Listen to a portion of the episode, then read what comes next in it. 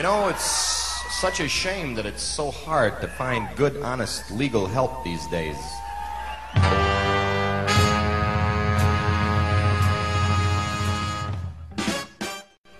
How to dream, cowboys. Welcome back to the HBO Boys podcast. We are finishing up our run on the first season of HBO's film noir crime drama Perry Mason. Today we are recapping and reviewing the penultimate episode, Chapter 7. I'm James, and with me, thank God, is Ryan. Uh, we should say, uh, you know, we never missed a week. Uh, up until this week. Never week. once. So we should uh, apologize to our loyal listeners. Ryan very selfishly had his house hit by a hurricane. Yeah, this is my fault. I told that hurricane to attack me, and it showed me what good. It uh, it knocked out all my power, and it told my internet that it shouldn't be here anymore. And uh, I sat in the dark for about five days while thinking to myself, "God damn, Perry Mason, and a podcast." I I feel I feel awful about it, James, but but we are back. We're back in the game. Yeah, I mean, longtime listeners to the show will know that I don't like to throw Ryan under the bus or blame him for anything, but it is totally his fault, and I'm blameless. Cheers. You can't see the drink in my hand, but I did cheers myself. Before we get started, we should mention that we have a Patreon, and if you want to subscribe to that for just a dollar, uh, you will get two bonus episodes per month, as well as access to our private Discord channel. And Ryan uh, and I will chat with you there, and we'll we'll shout out uh, your name at the end of each show. That's true. Patreon.com slash HBO Boys. H-B-O-B-O-I-Z. Yeah, you can pay to not get an episode for a week because of a hurricane. No, no, that was that's a joke. It's never going to happen again. There will never be another hurricane in history. Weather is over. Okay? They told me. The people who run the weather, they were like, it was a one-time deal, buddy. Weather's done now. Episode 7 starts with a cold open. We get Alice's backstory. She and her mother run out of gas in the middle of nowhere, and a seemingly good Samaritan stops to offer them some gasoline. Meanwhile, Alice is like staring off into space, which her mom doesn't seem to think is that weird. Probably something she does a lot. Yeah, all the time. A prophet since very young. This man seems incredibly nice, very helpful. Tells Birdie that one gallon of gas, the amount that he has to give her, probably will not get her to a town in which has more gas. And she says, Well, you know, I'll be honest with you. We're from Canada. You're a good Christian guy. We need all the help we can get. What can we do to get more help from you? And he was like, Well, as a Christian, I'd make your tiny daughter give me uh, oral and or actual sex. And Birdie was like, That's a fair bargain. Yeah, he propositions, he's like, oh, I'll help you out if you let me molest your young daughter. And like, astoundingly, Birdie's like, well, I guess that's fine. So Birdie's a horrible person. Bad mother, bad person. Probably a baby killer. Possibly. It seems like it's happened before, this exact scenario. We cut to the present, a very awkward family dinner at Alice's house with Birdie and Emily, and Birdie and Alice are totally silent, and Emily's like, uh, can you pass the potatoes? Or are, are we gonna talk? Or Yeah. And Alice is like, no. And recalling from the last episode, she's like, nah, I'm remembering a lot about my past these days. The potatoes can wait. Emily's like, geez, I'm on, I'm on trial for murder and looking at the death penalty and got a dead baby, and I'm somehow the least sullen person here. Yeah.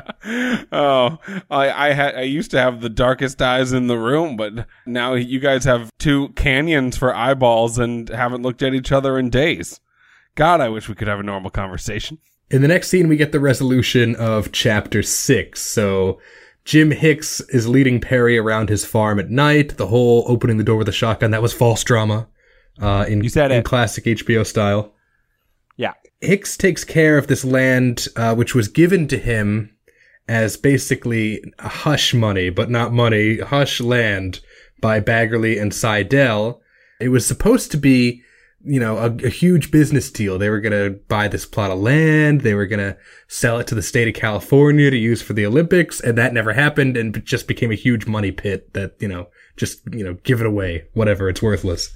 So JH goes over, digs some shit up. We don't exactly know what that is. A very different existence from this being in the Olympic Village. There could have been bobsledding here, James. Perry asks Hicks to help him, like, see justice be done and punish some bad people. And Hicks seems like a decent enough dude and agrees. And yeah, he starts digging in front of a scarecrow, probably for a chest of gold. He's like, you can just leave. You can run away from the trial. I got some buried treasure right here.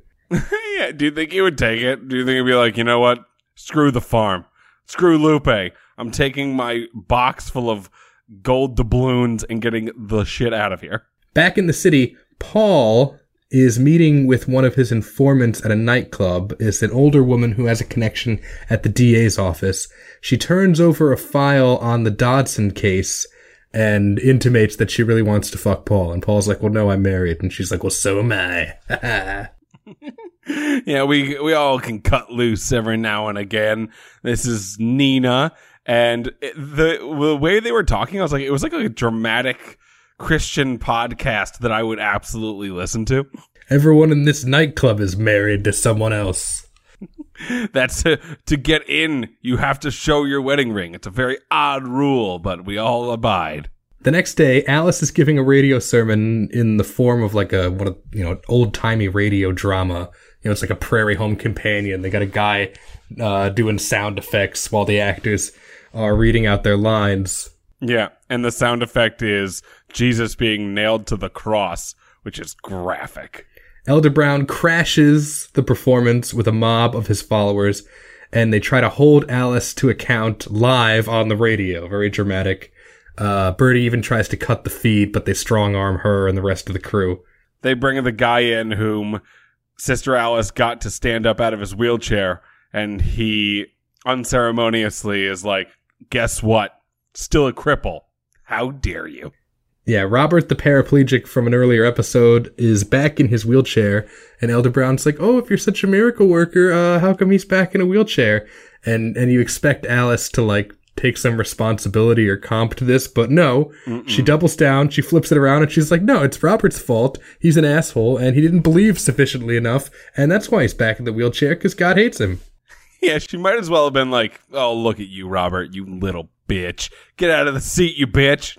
Yeah, Robert is the uh, the most tough luck character of the show. He's already in a wheelchair, and he just gets you know berated by Sister Alice in the two scenes he's in. Right when Virgil looks over at Robert, he's like, "Oh, that guy's life is a tough deal." Later, Della and Perry arrive at court. Della is confused about this new strategy that Perry says he's developed. Perry says that Hicks can provide proof that the church and Seidel lost a ton of money on a land deal, which is why they decided to extort 100k from Baggerly. The Hamburglar is there. He's watching. You got to put on a good show, Perry. Okay? If the Hamburglar's there, this is important. Pete shows up. Della is her her lady friend. What's her lady friend's name? Okay. She's such a minor character. I want to say Olivia, but that's not right. okay. Good news. She has so few lines. I hope they expand that character's part in season two, or cut her from the show because I can't remember her name. Yeah, the, the show is incredibly based on whether you remember people or not. Perry puts Hicks on the stand. He testifies that Gannon was funneling money from the church into a shell company that was the owner of the property. And the church was totally in on this from the start. Turns out the church was in massive debt, mostly to expanding too quickly. Seidel tried to cover the church's debt with some kind of creative accounting, which is why they brought Gannon in in the first place, because he's kind of crooked and they want him to fix the books. So they paid off Hicks, the first accountant, to keep his silence with this useless land, and they gave him the shell company. Her name is Hazel. That's it. I found it. I found it with the internet. Barnes cross examines Hicks and asks how he can prove any of this. And Hicks says that he actually has in his possession all the original books from Gannon's tenure. So he, that's what he had buried out in the farm. And it shows conclusively that the church was in deep for ex- almost exactly 100k. So not looking good for the church. Boom, get shit on, Maynard Barnes. Get shit on. Perry and Peter meet inside the bathroom. Peter tells Perry nice. about the Denver connection between Ennis and Seidel. Perry is worried that Seidel will skip town before he can put him on the stand, and tells Pete to keep an eye on him until then. Pete tells Perry, "Man, you really look like a real lawyer. I'm I'm proud of you, Perry." And I was just like, "He's so dead." Oh, Jesus Christ. No. I wrote down, fuck, he's dead as fuck. That's the thing someone who's dead as fuck is going to say. And then he, uh, I mean, we'll wait till the end of this episode, but honestly, he, I'll, I'll let you guys know. We're late, and I could just say this. He makes it through this episode, which was weirdly disappointing to me. Perry then puts Herman Baggerly on the stand. Perry is killing it and making Barnes look really weak. Baggerly testifies that Seidel is in charge of the church's finances, and that after the land deal went south, he stopped donating money to the church, money the church desperately needed. What do you know? Three weeks later, Charlie gets kidnapped. Barnes holds up a picture of a dead baby to the juror and is like, I'm not sure what this has to do with the murder of Charlie Dodson. To which Perry Mason very quickly is like, I'm not sure what that picture has to do with this line of questioning. And Mason slaps Maynard Barnes like a bitch. Perry wraps up his examination just as some rowdy hockey fans storm the No courthouse dressed as Sister Sure, Alice. could be anything. Some kind of, They just smoke bomb the place. they could have been fart bombs. We don't know. And the court erupts into chaos. Who knows what's happening? Like, is this an assassination attempt? So everyone runs out. I truly hope it was fart bombs. that just it seems like it's like a cool gag that still has to stop everything. Ah, do you say fart bombs? I usually call them stink bombs, but I guess th- those are both good. You know what? No, no, you're right. They're called stink bombs. I'm just soft brained today, and the this week the, the the with no electricity, James. I have lost my will to think. Peter watches Seidel in a bank beg the bank manager for a loan extension and get denied. Uh, I'm I'm wondering, is this the same bank manager who denied EB? That's just his job. It's like, okay, we got to turn down another sad sack. Get Tony out there. I heard the last guy I turned away put his head in an oven. So anyway, good luck. Seidel is, you know, very upset. He's like, damn, I got to go kidnap another billionaire's grandson. Another day's work. Peter tails him out into the street. We cut to Emily and Perry, and she is very pissed that he has turned on the church. He and he and Della try to reason with her that she should not go to the graveyard for the for the resurrection ceremony because public opinion is already against her, and everyone's gonna hate her more when you know they see her try to resurrect this baby that everyone's really sad about. Yeah. And Emily's point is, are you resurrecting my child, Perry? No? Okay, great. Then I will be at the cemetery where that's definitely going to happen. Buzz off. Peter continues to tail Seidel through the streets of LA. Seidel seems to catch on and tries to run away, and he is able to lose Peter in this big protest march for veterans benefits. Yeah. He slipped through Pete's fingies. Perry goes to Lupe's pilot bar that night, and she drops the bombshell on him that actually his property went up to public option because he hasn't been paying his property tax, uh, which you have to do. for five years.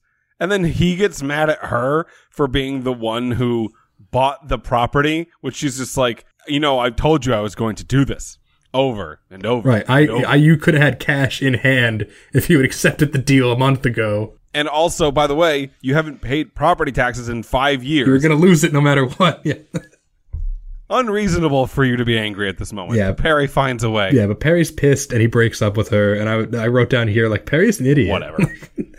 yeah. Breaks up with her. You, you can't fire me. I quit. Meanwhile, Della is at a bar downtown with Hamilton Burger, deputy district attorney.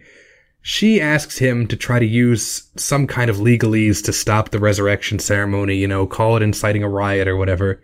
And it also seems as though the two of them have an arrangement.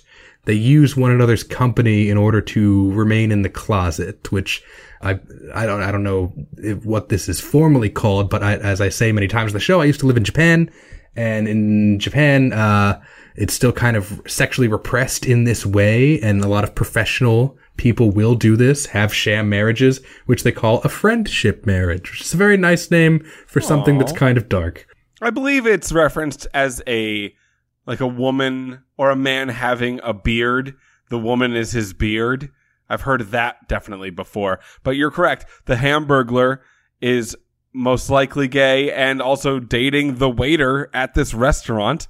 And Della and the Hamburglar have like an old relationship? Like, how long have they been friends? It seems like they met on the bus when they were four.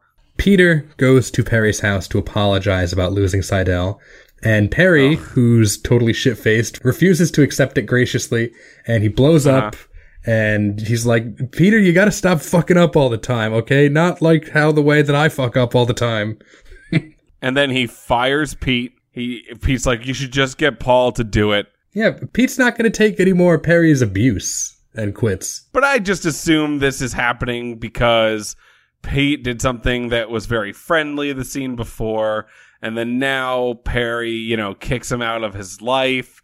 And then I assume, and again, y'all, the audience knows more than me at this moment, but like, it feels like it's been built up to the point where Pete is going to die in episode eight. If he doesn't, I will truly be surprised. And it feels like, like Perry just white fanged Pete only to find him in the woods later, dead. Right, he's gonna go to Peter and be like, Peter, I wanna apologize for all the bad things I did. Oh, you did. Oh, Ennis murdered you. Yeah, once again, uh, we're recording this a week late, as you know, or you don't, depending on when you're listening to this. And Ryan and I have not seen the finale. Right. we like to be not artificial with y'all. We purposely didn't watch the finale so that we could make a better podcast. You're welcome. Also, I just like didn't get the time. All I, my my my electricity was out, so I'm like, whatever, dude, shut up.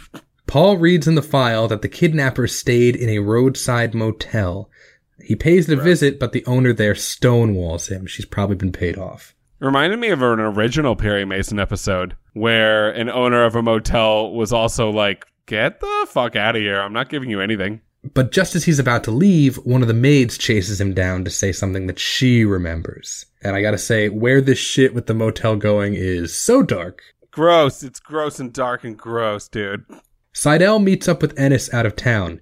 Ennis acts like he's gonna give him a ride to the bus depot, right? And uh, and even I was believing this. I'm like, oh, okay, yeah. Real? You did? Yeah. No, no. So the moment had this got- been me, I would, I would. Yeah, no, I, I was like, oh, buddy, you're about to die. How are you about to die? When Seidel lowers his guard and turns his back, Ennis stabs him about 50 times. And so many times. and uh, an amount of times. It feels like it's too many times. Seidel is like totally in shock as he's being stabbed to the point where the actor is, is, is- I like his performance a lot. He's like getting stabbed several times and Seidel's like, he, I swear he's like, all right, all right, jeez. Like, Yeah. I, th- it feels like too much. This is too much, Ennis. You could have stabbed me better. the next day, Paul visits an extremely hungover and depressed Perry and he comes with the news that while the kidnappers were staying at the motel, Ennis visited their, their motel room and brought with him a Chinese prostitute. They go to the Chinese brothel from the previous episodes to f- try to look for this girl. They won't let Paul in because of racism. Wow. Perry goes in and requests a lactating prostitute. A milkmaid, they call them. I'm very, very well versed in this. And when he's sent to the room with her, he uses very embarrassing foreigner talk to try to ask her about Ennis. He's like, Me, lawyer, Detective Ennis, do you know? I so wanted her to be like, I speak perfect English, Right. and how dare I you? have a degree in English literature. yeah.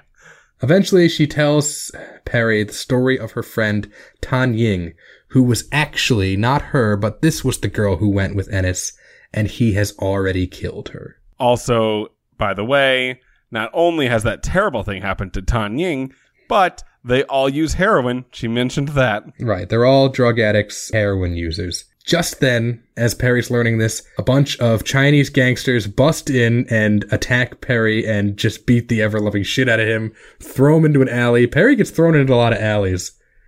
So many alleys. This feels like a thing that happened to Private Investigator Perry Mason. Shouldn't be happening to Perry Mason Esquire, but he still gets himself into a whole bunch of trouble in the back of brothels. But thankfully, Paul Drank was Paul Drank.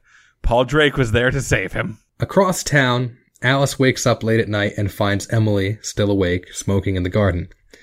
Together they share a cigarette and some light conversation. Emily talks about the time when George first confessed his love to her. And and I like the way she puts this. She's like, you know, and, and it was kind of like coming back to life metaphorically. You know what I mean? Like the resurrection. You know, not like in a literal sense. Is that Right. something you know about? Is my baby gonna be back tomorrow? Question mark? Are you lying to me? How dare you? Alice is pissed and accuses her of being a doubter and doubles down on her determination that Charlie will definitely be resurrected the next day. Really? You got pissed from that conversation? I felt like it was just she was trying to relax and then she got questioned and she's like, "No." I think she's just Me sick of people doubting her. She's like, "Damn, I've I've had a rough life. I put everything into this prophet shit, and nobody believes me." Right. And I'm not going back to the goddamn streets. Perry goes to see Virgil, and Virgil shows him Tan Ying's corpse, and her arm is filled with track marks. Perry thinks back to the story that he heard from Paul, which was that at the motel with the gangsters, the kidnappers, the baby was crying. And it shows up with a lactating prostitute. Baby stops crying. So you can see kind of the the train of thought that the kidnappers had, like, oh, the baby needs a wet nurse, basically. Okay? Uh, and that's what Tan Ying's role was. But as we can see now, she has track marks going up and down her arms, and this is where it gets very dark. Perry asks Virgil what would happen to a baby who nursed on a mother who was currently using. And Virgil, And Virgil's like, "Oh god. yeah. Why would you ask me Well, that?" they they very slowly and darkly put it together, and Virgil's like, "Oh, yeah, the, the baby would suffocate," and and that's when they both seem to realize it. And now we have basically the entire murder. know how Charlie died. Yeah, Yeah. the entire murder figured out now.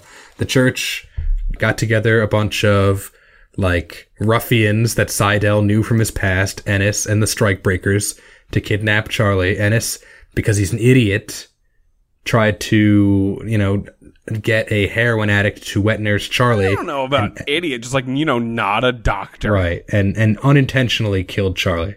So I could see someone being like, heroin, milk, two separate things. right, yeah. What? How, do, how does heroin go from the arm to the boobs? It's not possible. I mean, this is the conversation the kidnappers were having right after it happened. Like, I really liked when Virgil showed Perry this body. He was wary because, you know, the last time Virgil talked about a body with Perry, that body ended up in the middle of a golf course. Virgil had a great line where he said, If this one shows up in a bowling alley with a party hat on, I'm going to take a claw hammer to your head.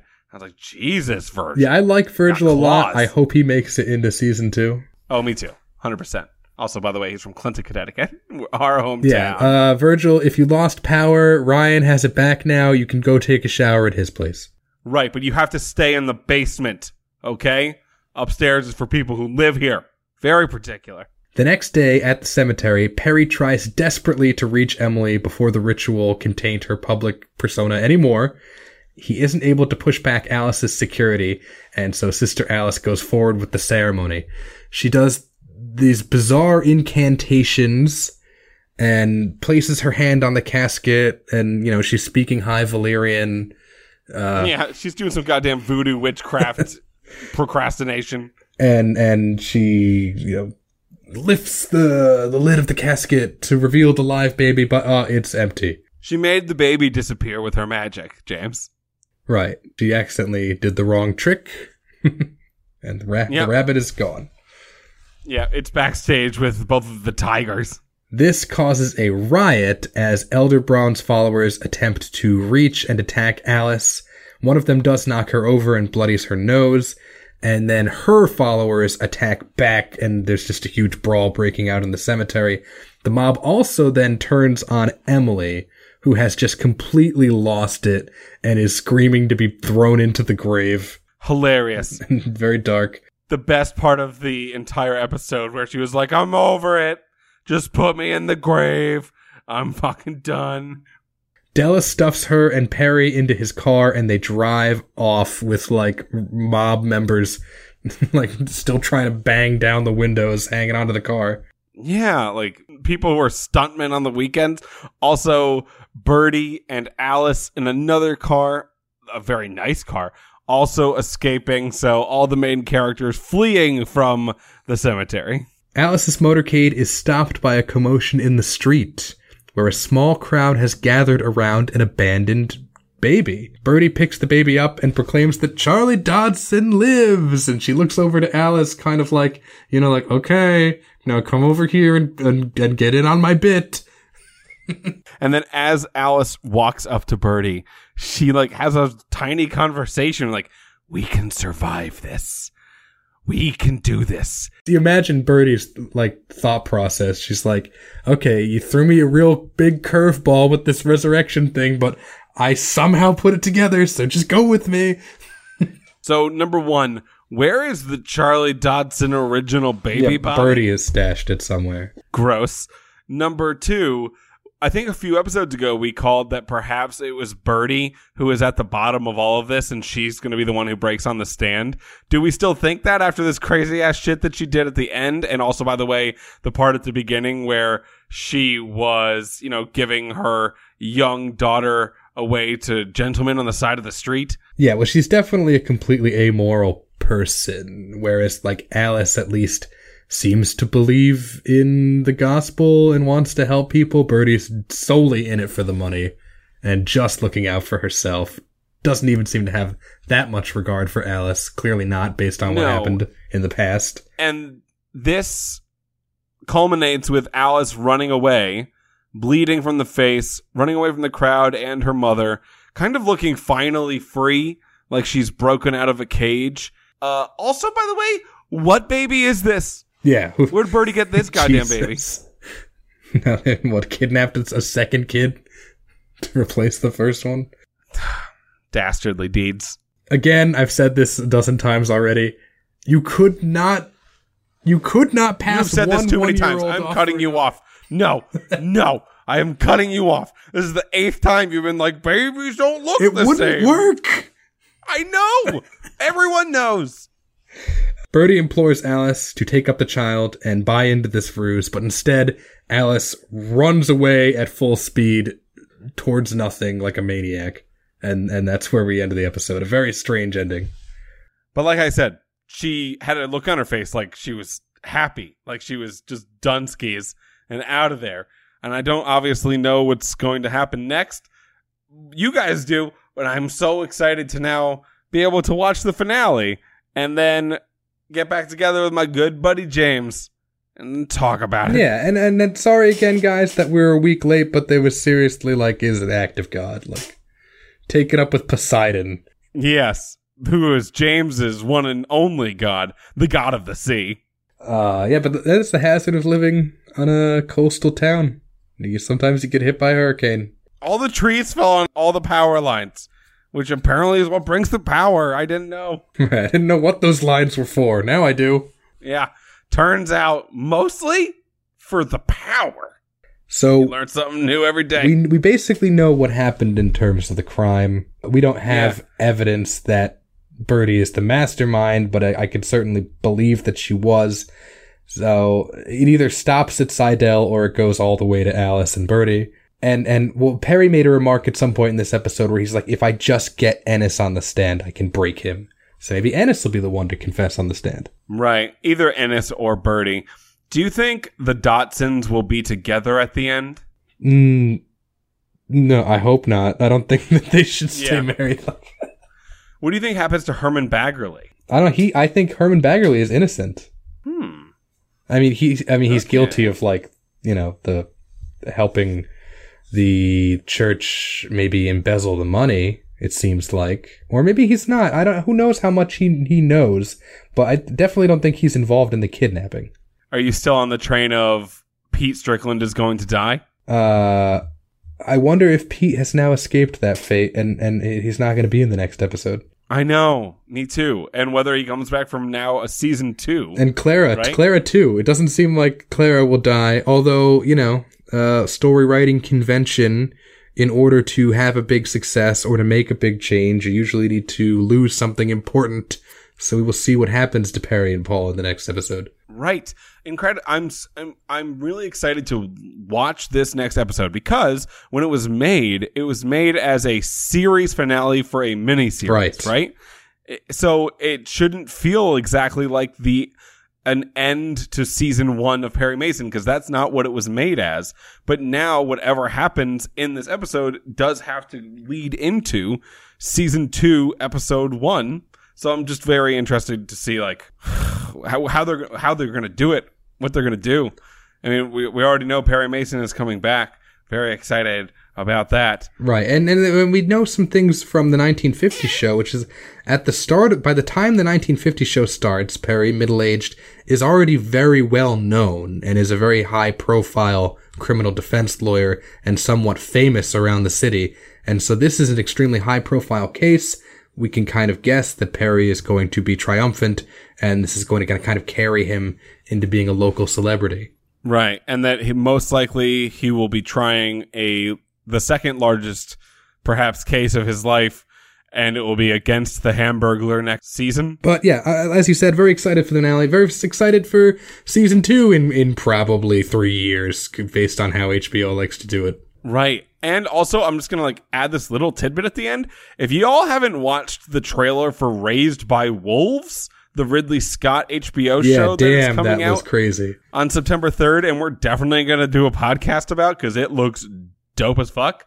Please go watch that because, you know, it's gonna, our show's going to be about it. All right, guys, kind of a short one, but this was sort of a straightforward episode. If you're just listening, thank you very much. It means a lot to us, all our listeners. Thank you again for your patience. Uh, we hate to be late for a week, but uh, that's what happened. So thank you for sticking with us. And if you'd like to go the extra mile, you could follow us on social media. On Twitter, he's at Westworld Ryan. I'm at James Watches Men. Ah, And if you'd like to hashtag best support, name all time. you, sorry, I didn't mean to stomp on your joke. It was a good joke. Fuck you. And if you'd like to support the show monetarily in order to get some bonus content and chat with Ryan face to face, you can find us on Patreon uh, at patreon.com slash HBO boys, B-O-I-Z. And for a dollar or more a month, you get the premium content, access to our Discord, and Ryan will shout out your name at the end of each and every show. which I'm about to do right now. Bronco, Hardboiled, Greg, Nicole, Dale and Podcast, James Watches Men. Oh no, gosh, James Watches my dong. Jeez, Ryan. See, now you fucked it up. Hmm. It was bound to happen. Cliff Wilding, Hello underscore Yo, James Christopher, Atheist was Unstoppable, Chris Wood, Brent again, Day 11 Westworld again, Carol Andreas, Craig Bachman, John Jers, and Major Woody. Does Day 11 Westworld have, yep, they, two separate times. Wow. You're a pod, you're our patron twice. so everyone else could learn from you. Be our patron more than one time.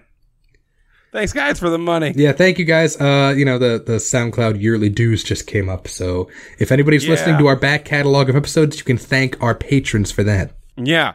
Thank them individually, like I just did. Get all of their names wrong. Try to say them real fast. And join us here next week when we recap and review Perry Mason season one, episode eight, the season finale, entitled The Case of the Reappearing Baby. That didn't alliterate. The case of the, they just cut this out. I got nothing. I won't. You nailed it. I'm James. And I'm Ryan. And this is the HBO Boys Podcast. I really thought you were going to say Westworld podcast again. yeah. Well, I didn't, James. I'm a goddamn professional. This is Westworld Podcast.